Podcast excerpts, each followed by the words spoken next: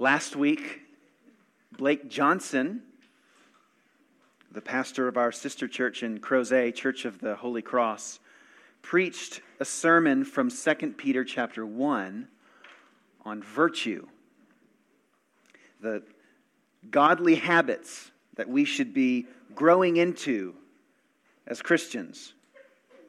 And how the central thing we must do after we believe in Jesus is to allow Him to transform our character from the ground up. And this week, I'd like to build on that sermon. But I'd like to do that by focusing our attention on just one virtue, and that's the virtue of gratitude. The great Roman statesman and orator Cicero referred to gratitude as the queen of the virtues. And the Bible agrees. You may have gathered that from our psalm this morning, Psalm 100. If you have a Bible, please turn there with me. It's right in the middle, after Job, before Proverbs. Psalm 100 is a processional psalm. It's a song that the people of Israel would sing as they entered the temple. God had invited them to worship him. But how did he want them to arrive? Verse 4 Enter his gates with thanksgiving and his courts with praise. Give thanks to him. Bless his name. Gratitude is the essence of worship. It's the essence of worship. It's what makes it what it is. And if worship is the most important thing that we do, the highest calling God gives us to do, then gratitude is the defining mark of the Christian life. It's what makes it what it is. It's our fundamental stance, not just toward God, but toward the whole world, toward everything that God has given to us as a sheer gift. That's what this little psalm is telling us. And as we look a little bit closer at it this morning, I want us to see three things. I want us to see why we need gratitude, what gratitude is, and how gratitude changes us. Why we need it, what it is, and how it changes us. First, why we need gratitude. As I said, this psalm is a processional psalm. It's God inviting his people to worship him. And it's built on seven commands that are pretty easy to spot and kind of fun.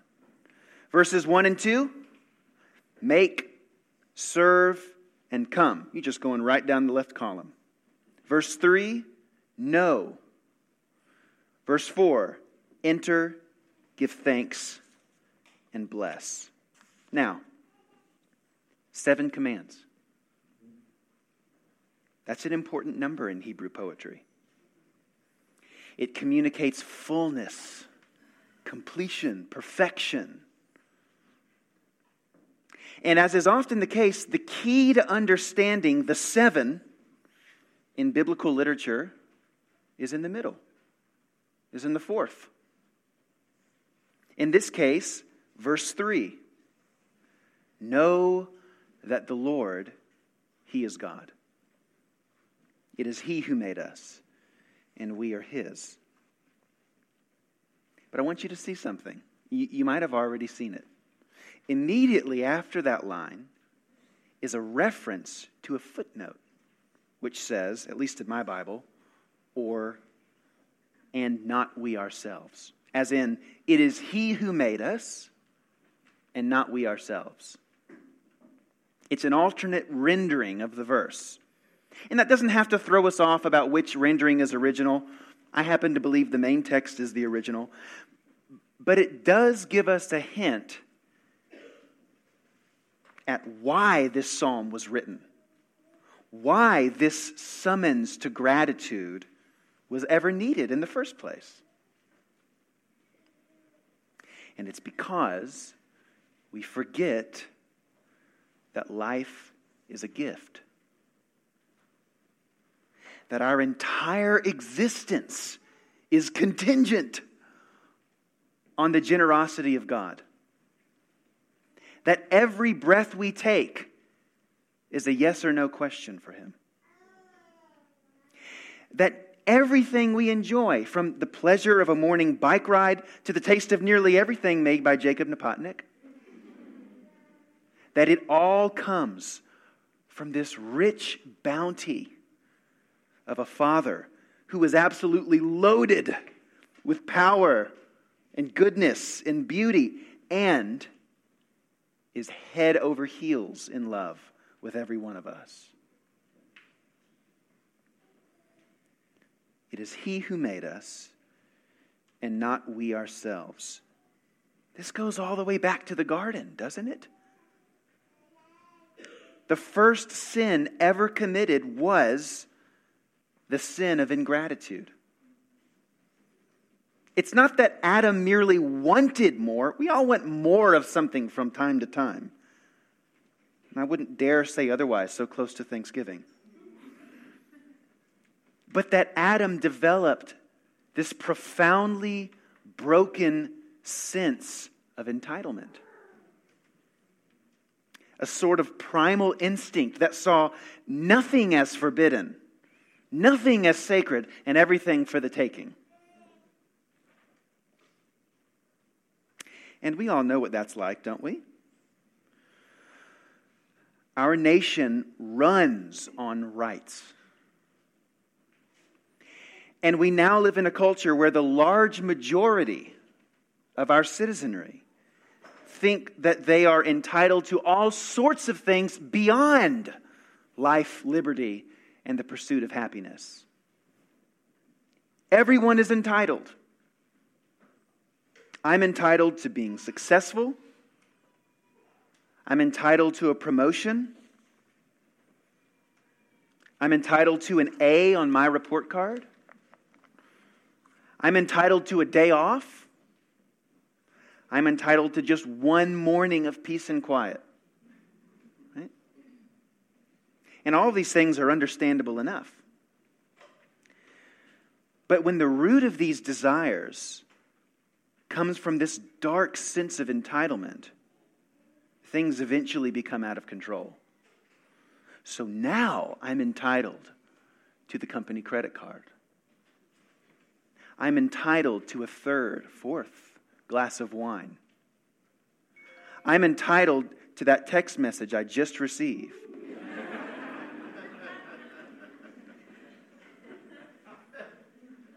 I'm entitled to sex whenever, however, and with whomever I want.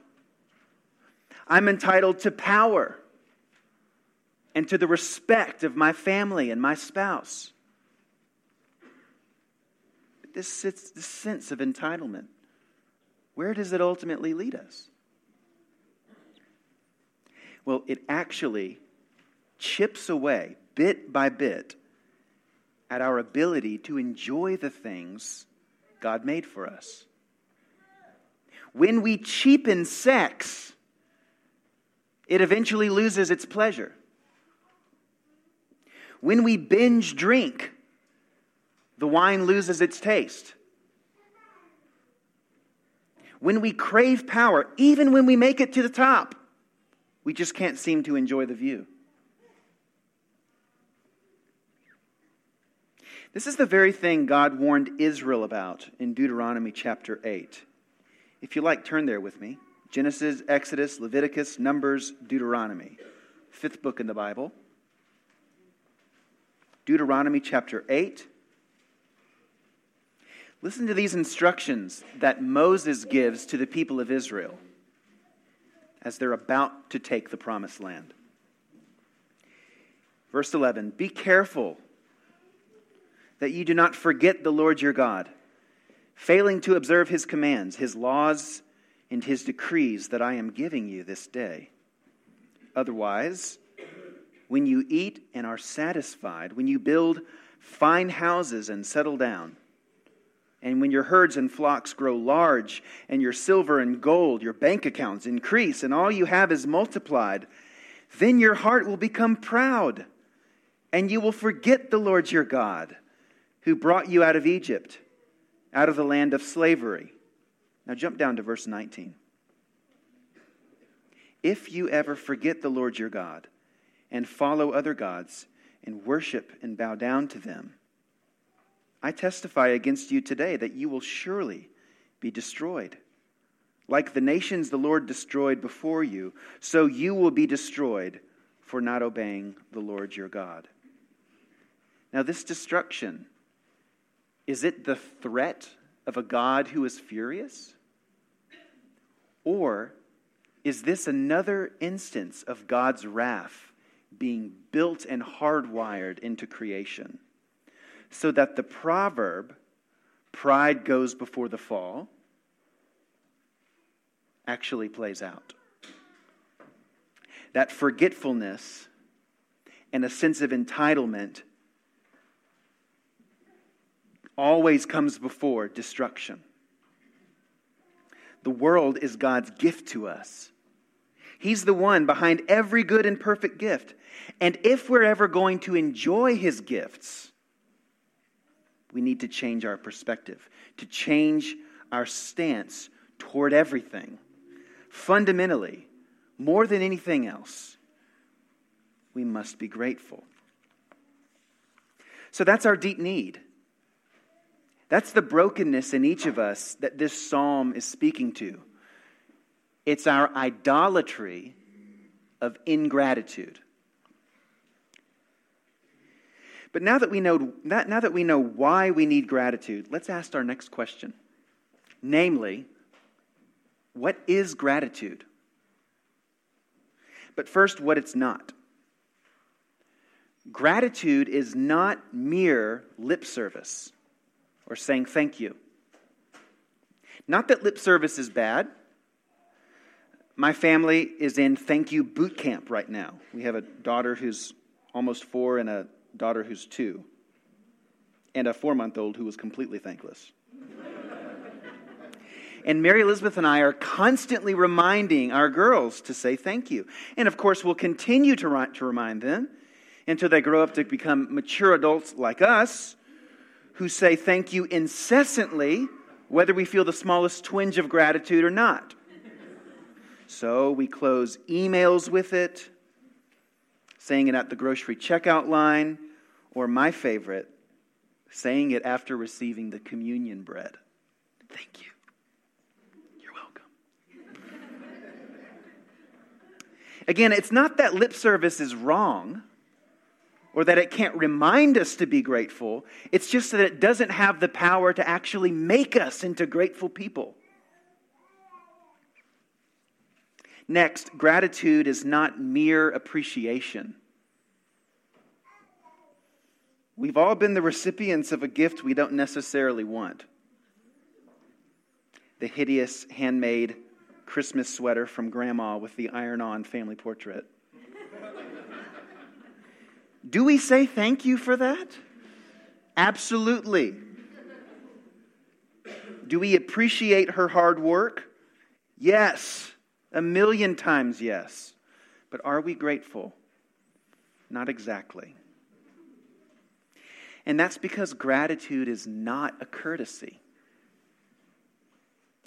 It's something inspiring that wells up inside of us.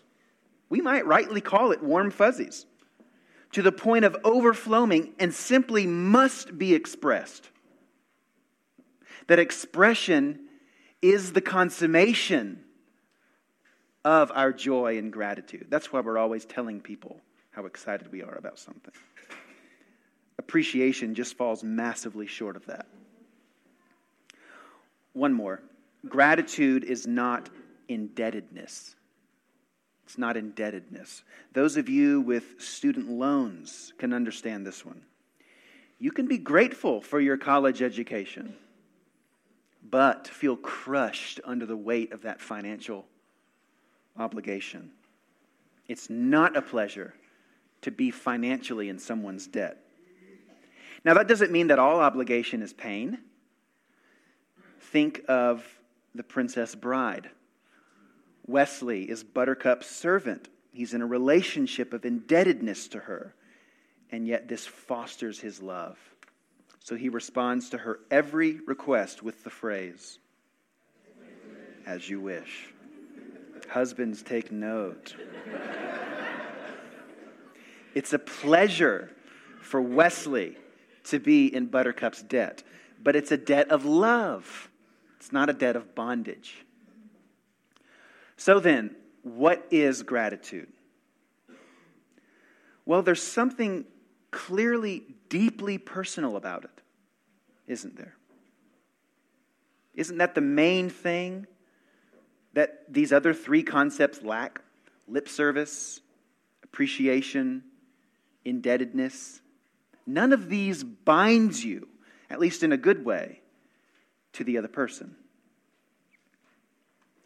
Well, again, we need to return to our psalm and look at the key, the center of these seven commands. But let's start at the top. Make a joyful noise to the Lord, all the earth. Serve the Lord with gladness. Come into his presence with, with singing. And now, verse 3, the key know that the Lord, He is God. It is He who made us, and we are His. We are His people and the sheep of His pasture. This is the essence of gratitude it's knowing God. And not just intellectually by reading a book or even saying the creed. No, it's a personal relationship a deep seated acknowledgement that everything good in your life, my accomplishments, my possessions, qualities, my job, my wife and children, everything comes from someone else, someone outside of myself, someone who owes me nothing but gives me everything out of pure generosity.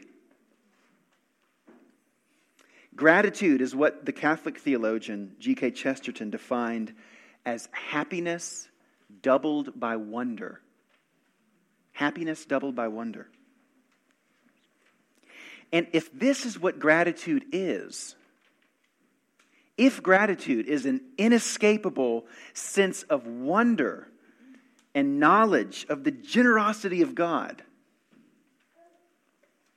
then could it not be that Christianity is the way to experiencing it? You see, at the heart of Christianity is this paradox of human nature. On the one hand, we are more sinful and flawed in ourselves than we ever dared to believe. Powerless, deserving absolutely nothing but on the other hand, and at the very same time, we are more loved, more accepted, and more welcomed in Jesus Christ than we ever dared hope. You have to have both. You have to have both. It's the only way to have gratitude while also doing justice to the complexity of human nature. If you have just a crummy view of yourself, and think you're nothing but an oxygen sucking, undeserving wretch, then you'll never be able to enjoy any of God's gifts. You'll be too distracted by your own insufficiencies and failures. And if you have a blindly positive um, and c- congratulating view of yourself, then you'll walk around with this enormous sense of entitlement, and all the wonder in life will be taken away. But if you have both, you have both, if deep within the fabric of your being is this knowledge that Jesus, your creator, the one who provides for you, your king, knows your brokenness but loves you anyway, and with a relentless, inexhaustible love that ultimately sent him to the cross and cost him his own life, then gratitude ends up infusing every nook and cranny of your life. Our New Testament passage inspired us in this right out of the gate. Thanks, Nate, for the change.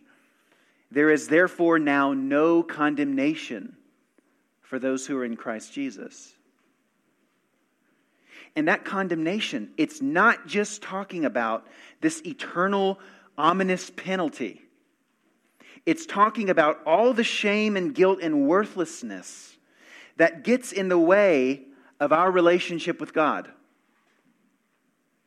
When we learn to read the story of Jesus and see it as a story of the love of God doing for us what we could not do for ourselves, that insight produces again and again a sense of astonished gratitude, which is right at the heart of Christian experience. It's gratitude that views everything in creation as a gift, a good gift from God that He wants us to receive and enjoy. And that leads us to our last question. We've seen why we need gratitude. We've learned what gratitude is. Now let's think just for a moment about its effect. Let's imagine how living deeply into gratitude and entering into a psalm like Psalm 100 actually changes us. And what we immediately see is that thanksgiving is the liturgy of Christian living. It's the continuous sacrifice that God wants us to offer. Just look at the language that fills this psalm joyful noise, gladness, singing, blessing. These are the marks of a grateful people. So, how does gratitude change us? I want to give us three ways. First, gratitude binds us together in community. Verse 1 Make a joyful noise to the Lord, all the earth. It's invitational. All the earth is to come together. Martin Luther had this phrase that he used to describe the default mode of the human heart, called it incurvatus in se, curved in on oneself. And I think of the iPhone, you know, the one that just rang a moment ago. And how we're always hunched over it, we're always absorbed. We have this insatiable desire for more more emails, more texts, more news, more videos. But gratitude, what it does is it pulls us out of that complex. Notice everything in this psalm is directed upward and outward toward God, toward others. Our culture doesn't need this chiropractor to fix this iPhone problem. It needs a new posture of gratitude, one that doesn't look down and in so much. We live in a society that is built on me rather than us. But this psalm tells us that a grateful life is one that is God oriented and others oriented, not self oriented. Second, gratitude brings gladness to our work. In verse 2, serve the Lord with gladness, come into his presence with singing. That word for serve is a word that simultaneously means work and worship. It means to do everything before the presence of God. So, students, is this how your friends would describe you? Mothers, fathers, is this how your children would describe your attitude throughout the entire day? Would they say that mom serves the Lord with gladness? Would they say that dad is almost always humming or singing as he does his work? The thing is, it's difficult to be sad when you're singing when you're humming or whistling. And this is something that we need to be reminded of that all of our work is before the presence of God. It's something to be very glad about. It's a gift. Our work is not meaningless. This is work for the kingdom. We're working for the king. We're waking up and going to our vocations in service of the king. And so we sing. It's, it's a joy to participate in this. And third, gratitude creates and sustains a joyful church. Creates and sustains a joyful church. And I want to encourage us in this. I first visited Incarnation almost two years ago, in January 2016. And what so enthralled me was the exuberance of the worship. Make a joyful noise? Are you kidding me? I don't believe I'd ever been to a church that sang as loud. Gladness? I mean, Joetta Deaton prays scripted prayers with her while smiling. Is that even possible? I thought. Am I embarrassing you, Joetta? No one look at Joetta when she's praying. is this kind of joy possible? It is. We've seen it. And it still is. By God's grace, we have been a church, apparently from day one, that has been filled with the spirit of gratitude. We've been a joyful church, a church, a church that takes celebration so seriously that it's been said before that it's, it's um, always Easter and never Lent. This is where we've been for seven years. And people like me who've jumped on late, we're so almost unspeakably thankful for the way God has blessed us. And here's the thing we never, ever need to forget God's gift of joy. That gladness, that giddiness of the first seven years. In fact, this psalm is commanding us not to do that. Ingratitude begins with forgetting the gifts of God. But this psalm also compels us to move into the future, as foggy as it might seem, with a deep commitment to each other, with confidence, with loud praises and singing to the God who is continually with us. Verse 5 says, For the Lord is good, his steadfast love endures forever, and his faithfulness continues to all generations. As I read that verse this week, I could not help but think about our church. Here we are, moving into a next generation of our church's life together. What's going to sustain our joyful noise? It's that the Lord is good, that He's faithful. And if look what He's done. People have seen our gratitude and they've joined with us.